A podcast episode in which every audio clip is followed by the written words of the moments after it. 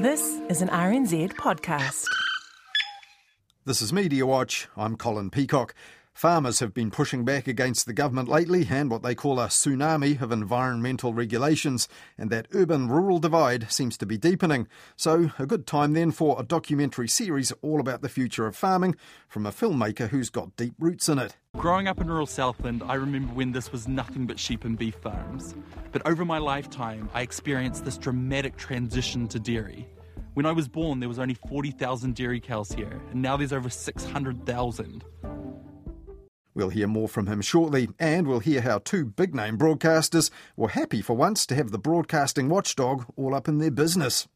But first, two Kiwi competitors at the Tokyo Olympics made history and heaps of headlines this past week but for very different reasons. Can they do it? So Lisa is also in the final of the K2, as we just mentioned with Caitlin Regal. That's in under an hour. Stay with us, you won't want to miss any of that. More reaction to this gold medal next. Was TVNZ's Olympic anchor Toni Street last Tuesday, just after kayaker Lisa Carrington had won her third Olympic gold medal. And that made her New Zealand's most gilded female Olympian ever. And the reason TVNZ busted out Beyonce telling us it's girls run the world to take us into the ad break.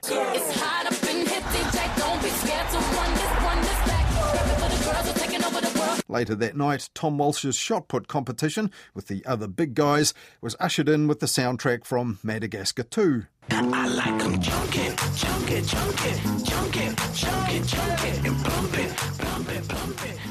Now, by that point, Lisa Carrington had won another gold in the K2. Then we got a bronze in the boxing and a silver in the K49 sailing, during which Stephen Beaver Donald on the new sports network SENZ had to remind himself and the listeners they were actually on the radio and not on TV. Tell you what's dramatic. It is very dramatic, mate. It's great. Again, we can't say great viewing because our poor listeners aren't, aren't watching this. And after all that, Newshub's site breathlessly reported that New Zealand was third on the medals table. That's the one for medals per capita, behind only Bermuda and San Marino. Now, it's only countries obsessed with punching above their weight that ever look for those rankings, though weirdly, they don't say as much about the medals per competitor table. With twice as many competitors as Ireland, which has roughly the same population, we languish in the mid 30s in that ranking, punching about our weight with the likes of Denmark and Croatia. Another gold on this marvellous day of canoeing. Olympic champions, New Zealand. Well, as we now know, Lisa Carrington went on to become the goat in the boat and winning more gold medals on the water to become our most decorated Olympian full stop, never mind the gender. Though gender was the agenda for most of the media who turned up to the women's super heavyweight weightlifting on Monday evening. Big lift for Laurel Hubbard. Needs this to stay in the competition. No, it's gone out the back door. What a shame. What a shame. Well, that will be the end of Laurel Hubbard's competition. And she bows out, thanks the crowd for their support. It was indeed the end of Laurel Hubbard's games, but not the end of the media noise around her. While she didn't even come close to a medal, she made more global headlines than any other Kiwi Olympian. Even though these Olympics are fan free, Laurel Hubbard still drew a crowd on Monday, among them RNZ's Maja Burry, who explained it was almost all media. And when she stepped onto the platform to perform her first lift, the sound of the cameras clicking, it really was unlike anything I've ever heard before. And I, I think it does give you a bit of an indication of the significance of this moment in Olympic history. And among the camera carrying crowd was the BBC's chief sports correspondent, Dan Roan. It was an appearance that made Olympic history. Laurel Hubbard may not have won a medal here today, but this was still a major milestone for trans athletes. And regardless of her performance, she will remain at the very centre of one of the most divisive issues in sport one that is forcing it to confront the tension between inclusivity and fairness. Well, that question of fairness was on the minds of all of the reporters too, though reporters were reluctant to ask the question on their minds straight out when confronting the actual competitors. I was wondering, you know, what you felt about that and what you felt that, that it took place in, in your sport. However, the bronze medalist on the night, Sarah Robles from the US, made it pretty clear they would get no comment from her. No, thank you. And on its live blog, Stuff warned its readers here that it would not publish any comments other than acceptable comments regarding her performance lifting weights that night. Now, while this issue was divisive, TVNZ's reporter Fenna Owen pointed out this irony before the event. Both those vehemently for and against Olympic trans athletes really want her to win. And after it, press journalist Philip Matthews made a similar point. Ironically, the people most disappointed she didn't win are those who opposed her being there. And it was the very definition of a lose lose situation for Laurel Hubbard herself. And that's something an expert and author on transgender rights and policy, Professor Jami Taylor at the University of Toledo, told Newshub's reporter Michael O'Keefe back in June.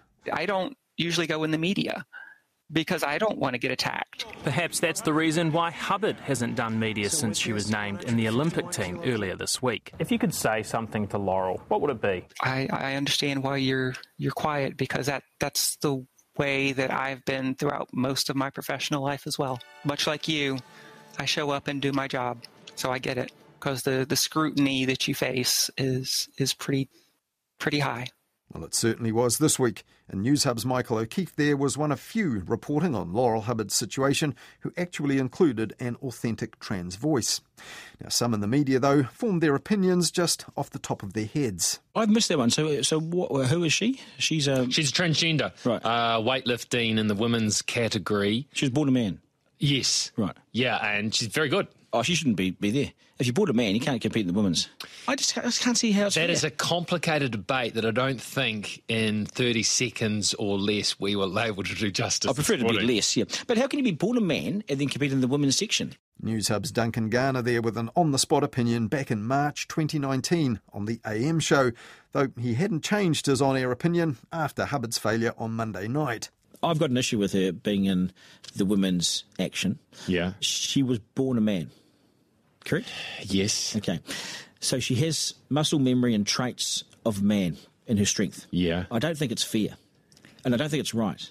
But this time in the AM studio, there was a veteran sports journalist, Brendan Telfer, able to drop in a fact or two. I heard what you've said just a few moments ago. Well, I, I'm just for the record, I'm no doctor or scientist, but I have interviewed enough of experts in these fields, and time and time again, they tell me, which makes sense, is that when you transition from a male to a female, you undergo certain medical procedures, which I can't talk with any great uh, expertise on, but what they effectively do is they reduce the testosterone level of this transgender person. So Laurel Hubbard, although she was a male weightlifter in her junior years as a, as a male, has lost all of that strength. can't you? Can't you see that? No, no, I can't see that. Well, she has. But that's not to say there aren't legitimate questions to explore and grey areas for sports journalists to explain, though some who tried to do that were criticised for it. New Zealand Herald sports editor at large Dylan Cleaver said this in an opinion piece last Monday before Laurel Hubbard's competition. The legitimacy of her presence at Tokyo is complex, and those who dismiss it as she's only playing by the rules laid down by the International Olympic Committee could be accused of answering the wrong question. Even the IOC's medical and science director has said the current guidelines were no longer fit for purpose and that the science has moved on.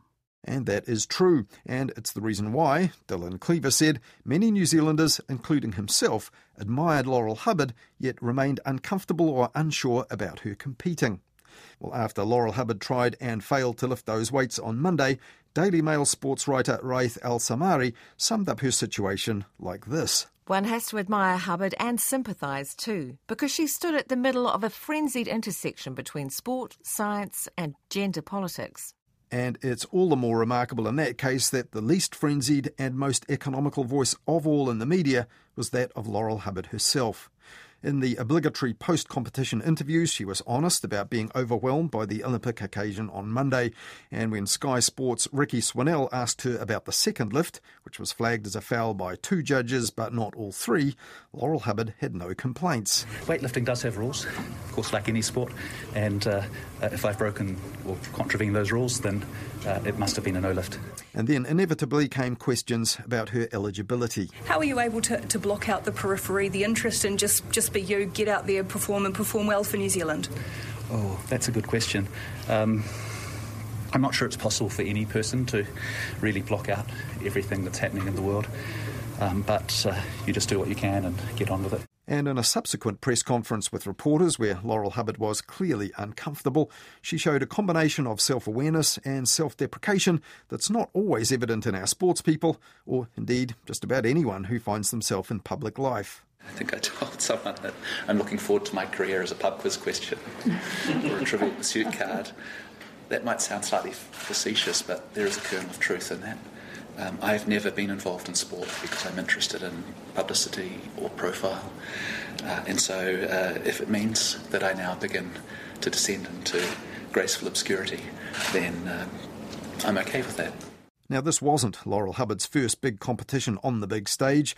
This may be her last, but there's little chance of this trailblazer fading into obscurity, no matter how much or how little she engages with the media from now on. And even though she never sought to be a spokesperson, this response, when asked rather awkwardly for her message to supporters and all New Zealanders, is also one we'll probably be hearing again. I think the world is changing, and there are opportunities for people to be out in the world and, and do things just as any other person would do. And so, if there's one thing I'd like to pass on, it's this life is difficult. There are disappointments. I know I certainly have some today, as uh, do we all, but uh, if you just keep pressing on, it does get better. And on the subject of pressing on, a more successful Olympian than Laurel Hubbard, rower Eric Murray, made this point on the AM show last Tuesday. We should sort of be celebrating the fact that she is a trailblazer because this isn't going away. If we look at it, and we're only probably, what, 40 years ago, where we were sitting here in sport going, oh, are they going to let women compete in our events? This is a male sport. Yes. You know, so we've, we've got, we're in that conversation at the moment where tra- trans athletes aren't going away. So we've just got to figure out how they fit into the uh, equation, which is sport. Well, that conversation he spoke of there has often been a shouting match when it's about Laurel Hubbard, with lots of ignorance and overreaction turning up the volume. Laurel Hubbard was a catalyst for it, but also maybe a calming influence.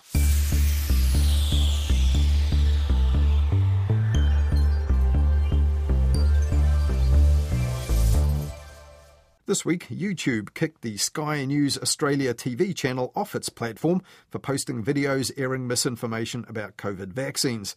It didn't say which ones, though it recently hired host Alan Jones, formerly a veteran talk radio shock jock, and he recently had to issue an on air correction for claims about mortality rates that were completely wrong. 0.2% fatalities put the Delta strain on a par with the average flu season. Pretty humiliating for Alan Jones there, as it was for a news channel like Sky News Australia, which airs on Sky TV here as well, to be sanctioned by a huge misinformation amplifier like YouTube. Hayden Donnell took a look at that in this week's Midweek Media Watch last Wednesday on The Lately Show with Karen Hay. And last Wednesday was also the day that the broadcasting company MediaWorks released a searching review of its workplace culture. Six allegations of sexual assault were revealed and what was described as a discriminatory boys' club culture, as Hayden told Karen Hay on Midweek Media Watch. One staff member put it this way there is an inner circle and females don't get let into that circle. Apparently, one manager saying only hire hot, referring to female applicants for roles, and uh, boys, this is why you don't hire mums. I guess that's uh, might it might be the same person there who said don't hire a female as she'll get knocked up in five minutes. So there seems to be uh, a bias against women because they might get pregnant, which is actually illegal.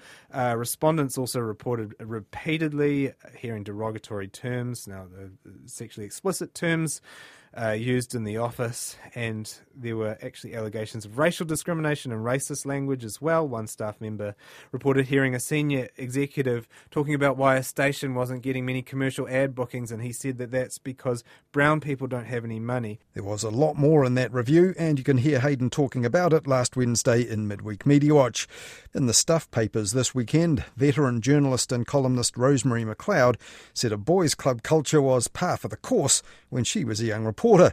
You had to be there to explain it, she wrote, and you're lucky if you weren't. MediaWorks Culture Review is by far the most comprehensive airing yet of any New Zealand media company's internal problems. QC Maria Dew spent half a year on it, and more than 500 current and former staff were consulted, either personally or by survey. The day the report came out, last Wednesday, it led the news on Newshub at 6 on TV Channel 3, where they would have found it especially confronting, as Mike McRoberts explained. MediaWorks is the owner of many of the country's radio stations, and until recently, three.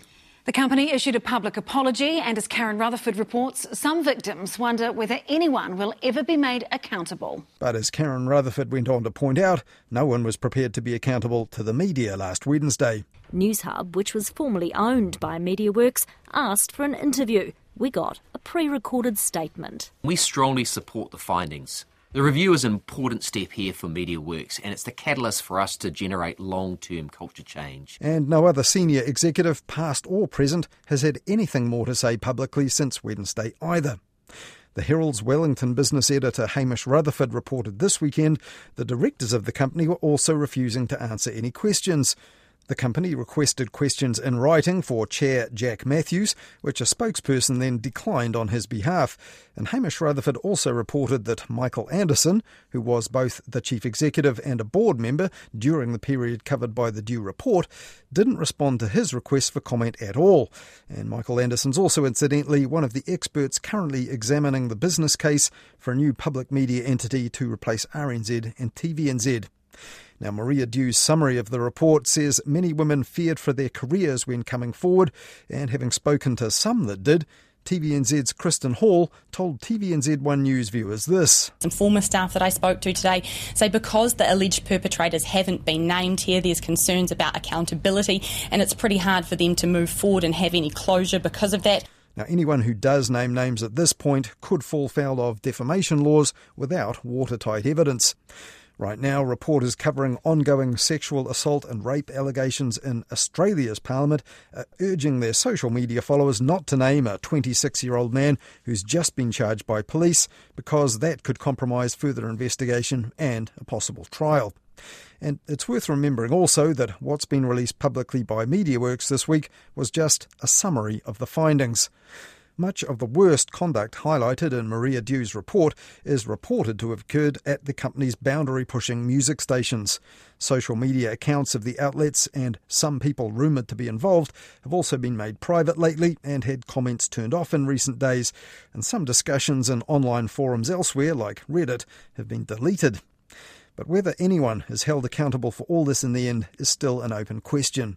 Maria Dew's report says four separate incidents of alleged misconduct raised by people who came forward have been independently investigated, and she herself has referred on one case of sexist and bullying conduct by a manager and one of sexual harassment by a work colleague, while the complainants themselves are considering their options. But she added that several other matters that could have been referred for investigation haven't been because complainants didn't feel comfortable coming forward. MediaWorks chair Jack Matthews did tell the Herald by text message this weekend the board accepts the findings of the report and supports the culture change process. But as Hayden Donnell pointed out in Midweek Media Watch this week, in her introduction, Maria Dew QC indicated that some of the management didn't acknowledge the problem she said nearly everyone she talked to talked about some toxicity in the culture, but some didn't. Generally, MediaWorks managers who decided that the people who were complaining just weren't cut out for the industry. She wanted to acknowledge that those people might have some difficulty accepting it's a problematic culture, but it was a problematic culture. And in an article pondering how things got so bad at MediaWorks, the Herald's social issues reporter Katie Harris, who's investigated harassment and bullying at all major media companies lately, said those in power at MediaWorks appear to have lost sight of how to run a company and treat their employees correctly. But if the boys' club assumed that no one would find out what went on under that glass ceiling, or would care about it much if they did, they now know that was wrong. And as for the assumption that they weren't accountable, well, it remains to be seen if that happens within the company or in the media.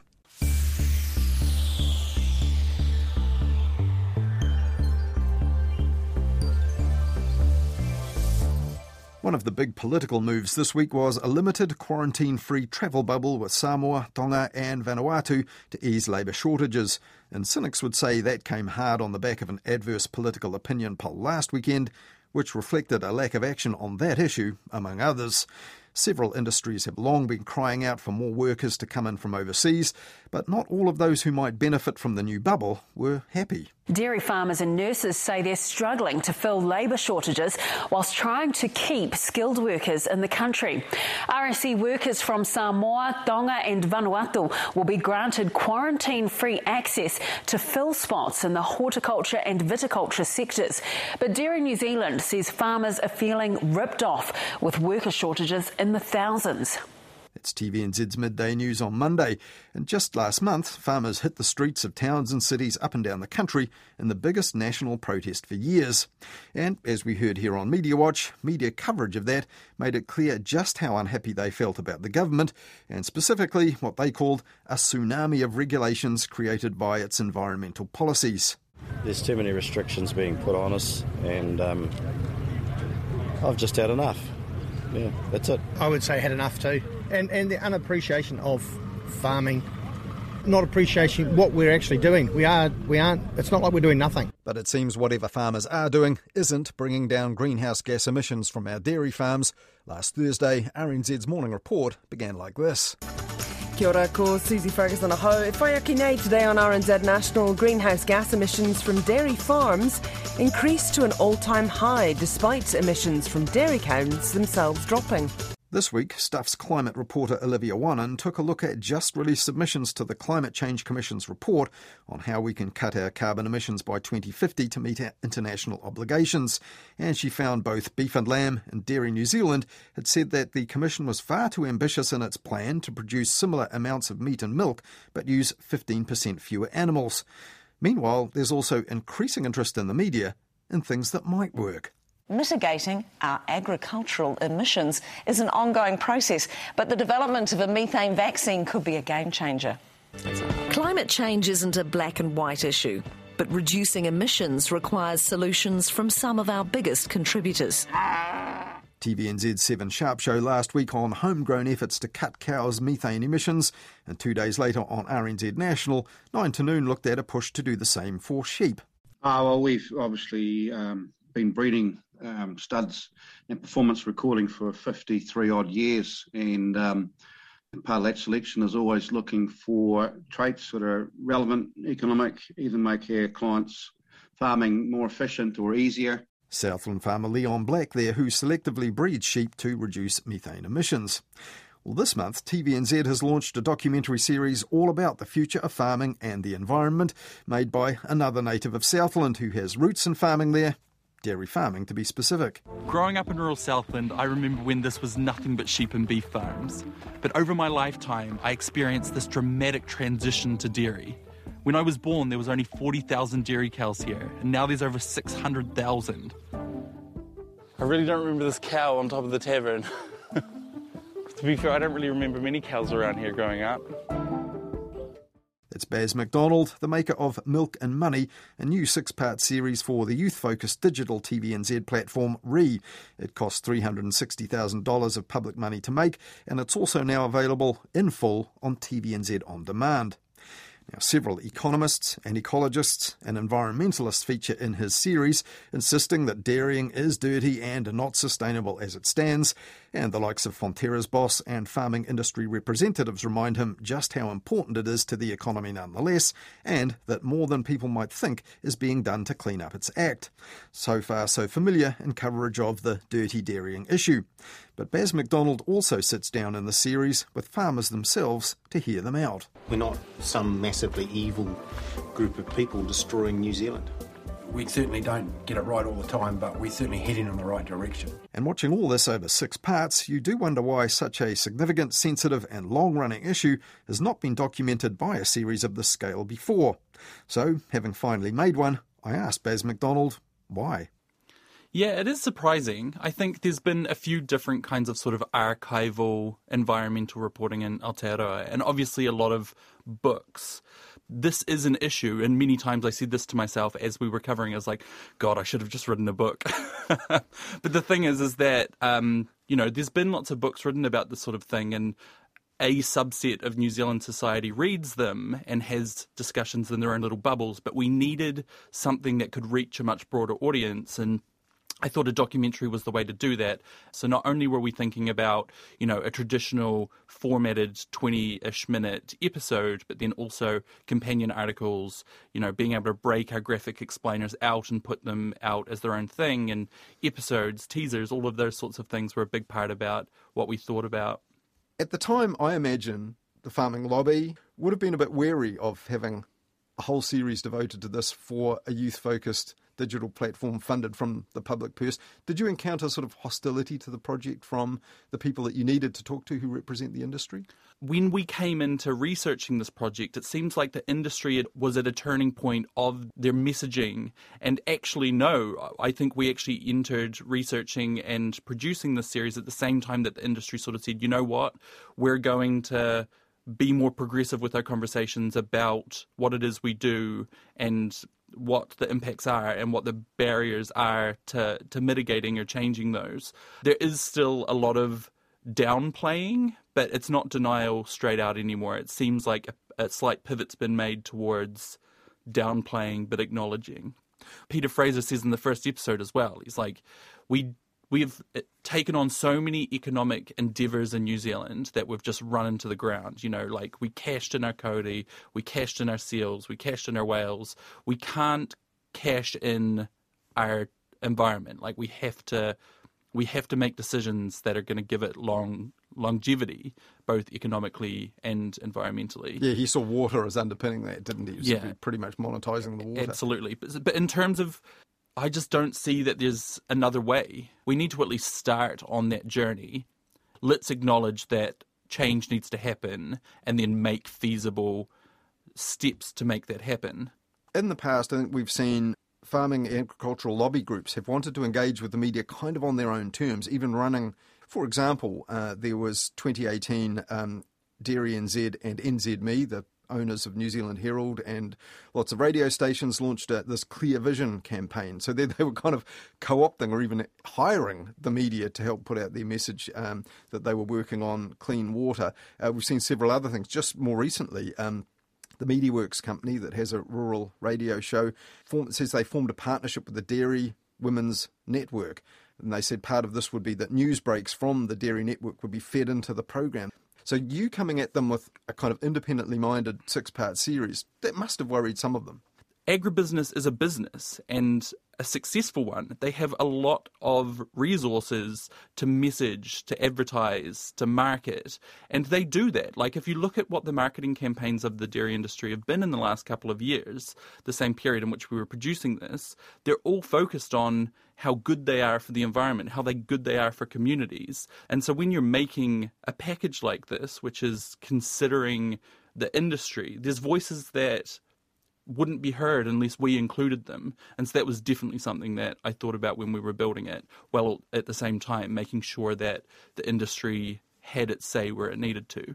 Yeah, in a way, it seems sinister, doesn't it, when big groups like, say, Dairy NZ or Beef and Lamb, they'll do whole content based media packages. And yet, on our program, uh, we spoke to, for example, the editor of King Country News, Heather Carston. I mean, she even said uh, to me this The dailies, the, the, the, the you know, TV, they, they don't send people out there to actually see and feel and hear what's going on. So, this kind of thing takes them by surprise. They're very much on the back foot, I believe do farmers and the groups that represent them have almost every right to spend money and try and persuade the public and try and put those images of people on the land and what they're doing out there into the public in these these uh, you know quite slick and expensive campaigns?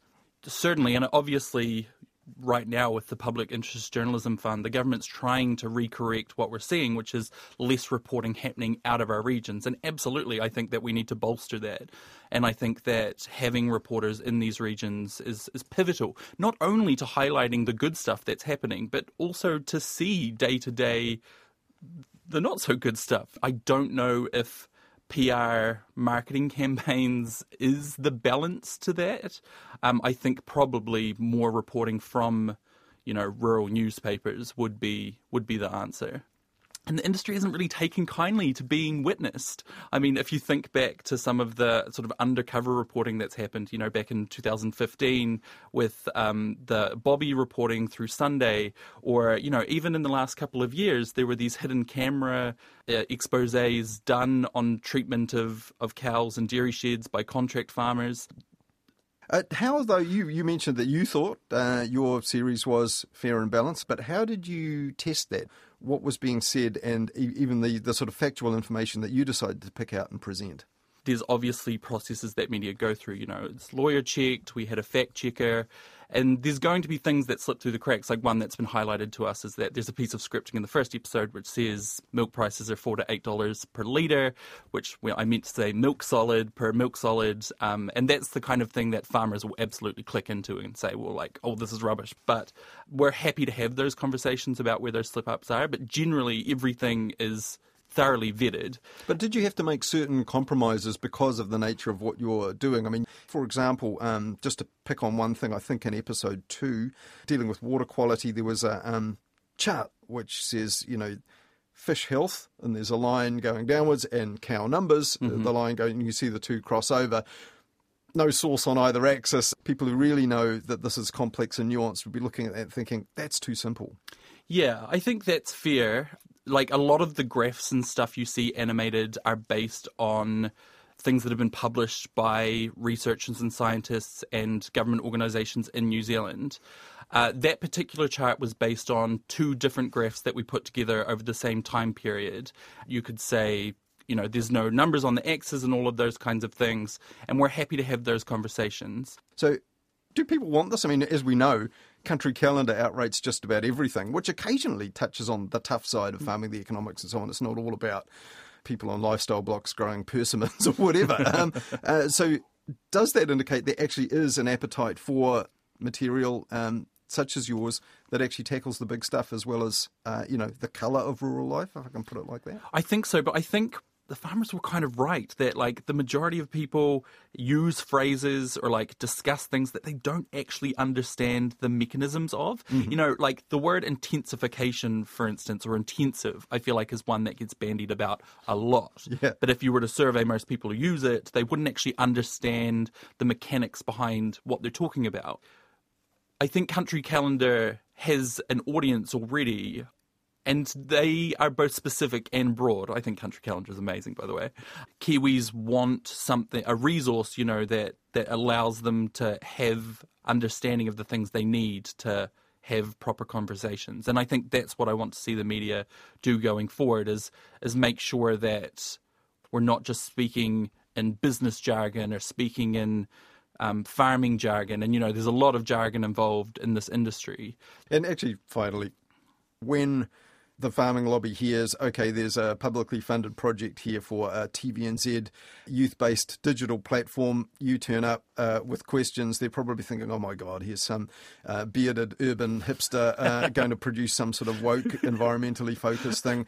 And you have real roots in in farming and the actual dairy transition that you're talking about, right?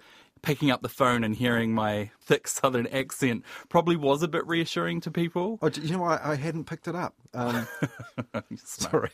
Um, you know, it's funny. I saw a comment someone posted on one of our, our posts just today being like, I think it's an Aucklander pretending to be a Southlander because it's it's too thick, it's farcical. Okay.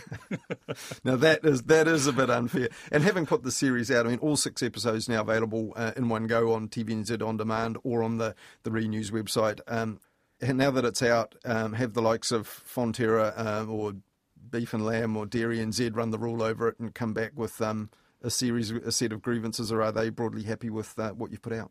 I haven't heard back from either organisation yet, and I'm more than open to discussing issues that they might have. And in fact, um, I don't want to jump the gun here, but we're actually trying to develop at the moment a way to cap off the rollout of the series where we want to have a sort of town hall discussion that we live stream with farmers, with Dairy NZ, with myself as well, because I want to be held accountable for the story that we're telling, where we want to be in a farming community, maybe in the Waikato, so that farmers can come and voice their questions, queries, concerns.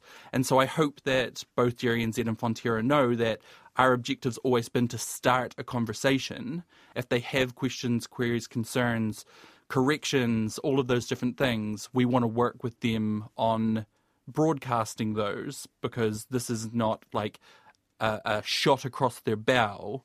But let's use this as a platform to start a robust conversation about a sustainable future for our rural communities, for our economy, for our environment. It's Baz Macdonald, the maker of Milk and Money, a multimedia documentary series all about the future of farming and the environment.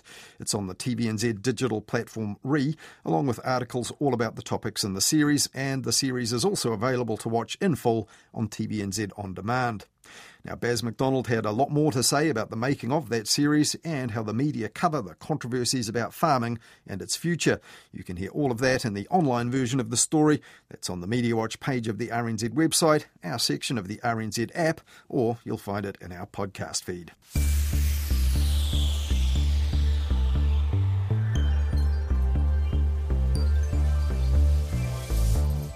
Last Tuesday, RNZ was outflanked by a vocal anti vaccination and anti lockdown group, literally. Kind of. The conspiracy adjacent outfit was Voices for Freedom, which was co founded by a former Advance NZ party candidate and recently kicked off Facebook for spreading COVID 19 and vaccine misinformation. The group bought space on two big digital billboards on either side of the entrance to RNZ's Auckland HQ on Hobson Street and other locations in Auckland and the capital as well. And the messages on these billboards were mostly slogans opposing hate speech law reform. Now, RNZ was at pains to point out that it doesn't own those billboards billboards, and it doesn't even own the building they're stuck to anymore either. And in the end, the Voices for Freedom ads weren't there for long anyhow. The ad company, Lumo Digital Outdoor, said they pulled the Voices for Freedom ads down as soon as they learned what the group was all about. In this week's Midweek Media Watch, Hayden also looked at a BSA complaint about TVNZ's Hilary Barry, saying this on TVNZ's 7 Sharp Show. Get yourself vaccinated. Maybe those who don't want to be vaccinated could jump on a ferry and go to the Auckland Islands for a few years. And then when we've got rid of COVID, you can all come back. Facebook's been telling me some very interesting information about. Stop it. Not this is the vaccine. problem. This is the problem. That is if the you want to research, research, but make sure you read reputable reports, not Facebook. Now, at that time, back in February, one viewer complained those comments breached broadcasting standards by suggesting the vaccine's safety was almost without question and denigrating those with a different view. But this week, the Broadcasting Standards Authority decided the safety of the Pfizer vaccine has been well established, so it did not consider this to be a controversial issue for the purposes of balance. But Alan Jones, however, isn't the only talk radio host who's been pulled up for misleading his audience about COVID 19 death rates overseas. The Broadcasting Standards Authority also recently found News Talk ZB's Mike Hosking had done that too last year, though on air last Monday, Mike Hosking couldn't quite remember the details. What was it, the Italian thing? So I gave a COVID example from Italy and I, I misled by omission, which was unique. I'd never heard that before. I misled by omission thus indicating what level of omission is required before one doesn't mislead. Do I have to, on a live radio program, include all of Italy's? Anyway, it doesn't matter. So that, that was what it was. Well, it is what it was misleading broadcasting about mortality and COVID 19. But why was Mike Hosking even mentioning that last Monday? Well, because more recently he said he's had a win from the BSA. As we heard last weekend here on Media Watch, someone else complained to the BSA about Mike Hosking calling Meghan Markle a hussy on the air back in March. And the BSA just recently found that wasn't a breach of standards. Normally, when I lose, the media's all over it because they hate me. And when I win, you won't hear a single thing. So, congratulations to Radio New Zealand for running that yesterday in their Media Watch program. Not that I've ever heard Media Watch, but I'm led to believe they do spend a lot of time on ZB and a lot of time on me whining. Another sincerely held view there from Mike Hosking, who also told his listeners back in February that he doesn't listen to this program. I noted with a great deal of interest. I don't listen to Media Watch, uh, but I looked it up especially once we discovered the report. A shame maybe that Mike Hosking doesn't listen, but perhaps he's just one of those people who doesn't like the sound of their own voice on the air. Anyway, he has indeed established that calling a woman that you don't know a hussy is fine in the right context. But Mike Hosking went on to say that the broadcasting watchdog is not doing a good job because they don't uphold most of the complaints they consider. New Zealand. They didn't uphold anything. They sat there for God knows how many days on people who clearly had wasted their time Now, you'd think that Mike Hosking would be a little more upset if the BSA was sanctioning substandard broadcasts all the time. And on this, he should perhaps have a word with his bosses. The standards are set in consultation with media companies, and they abide by them because without complaints bodies, they'd be spending a lot more time and money in court to resolve disputes, possibly paying out more when they slip up on important things, like, for example, the facts about COVID. Well, that's all we have for you on Media Watch this weekend. We'll be back with more on the media at about 10.30 next Wednesday night on Midweek Media Watch on The Lately Show with Karyn Hay. And then back again at the same time next weekend with more Media Watch here on RNZ National.